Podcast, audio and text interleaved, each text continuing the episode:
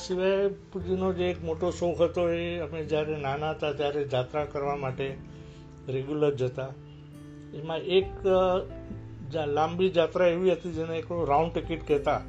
એમાં ત્રીસ દિવસની મુસાફરી હોય, ટ્રેનમાં ને ટ્રેનમાં જ બધે જવાનું. અને ત્રીસ દિવસ સુધી ફરો, એ રીતની ટિકિટની વ્યવસ્થા હતી.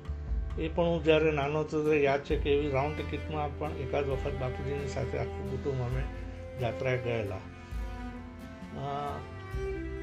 હવે ચિમનાપુરમાં આખું ફેમિલી આવ્યા પછી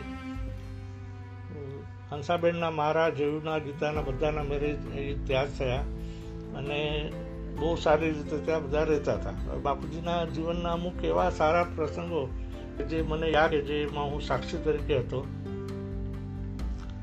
કે જેમાં એના રજનીભાઈ કે મણિભાઈ જોડેના એવા ખાસ સંબંધો કે જ્યારે અમે ચિમનાભવન પણ નહોતું લીધું અને કચ્છી ભવન જે ચંપકભાઈને રહેવા માટે આપી દીધેલું એ દિવસ દરમિયાન અમે એમના ઘરે રહેલા ત્યાં મારી બિલ્ડિંગમાં, અમુક દિવસો માટે.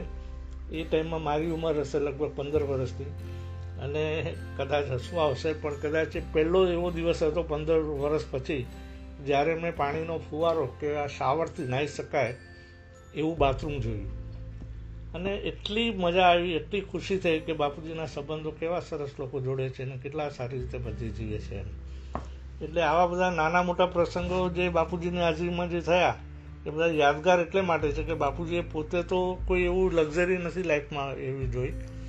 પણ બીજી રીતે સાદાથી છતાં પણ રોયલ લાઈફ જીવ્યા એવી રીતે ચોક્કસપણે કહી શકાય એમ.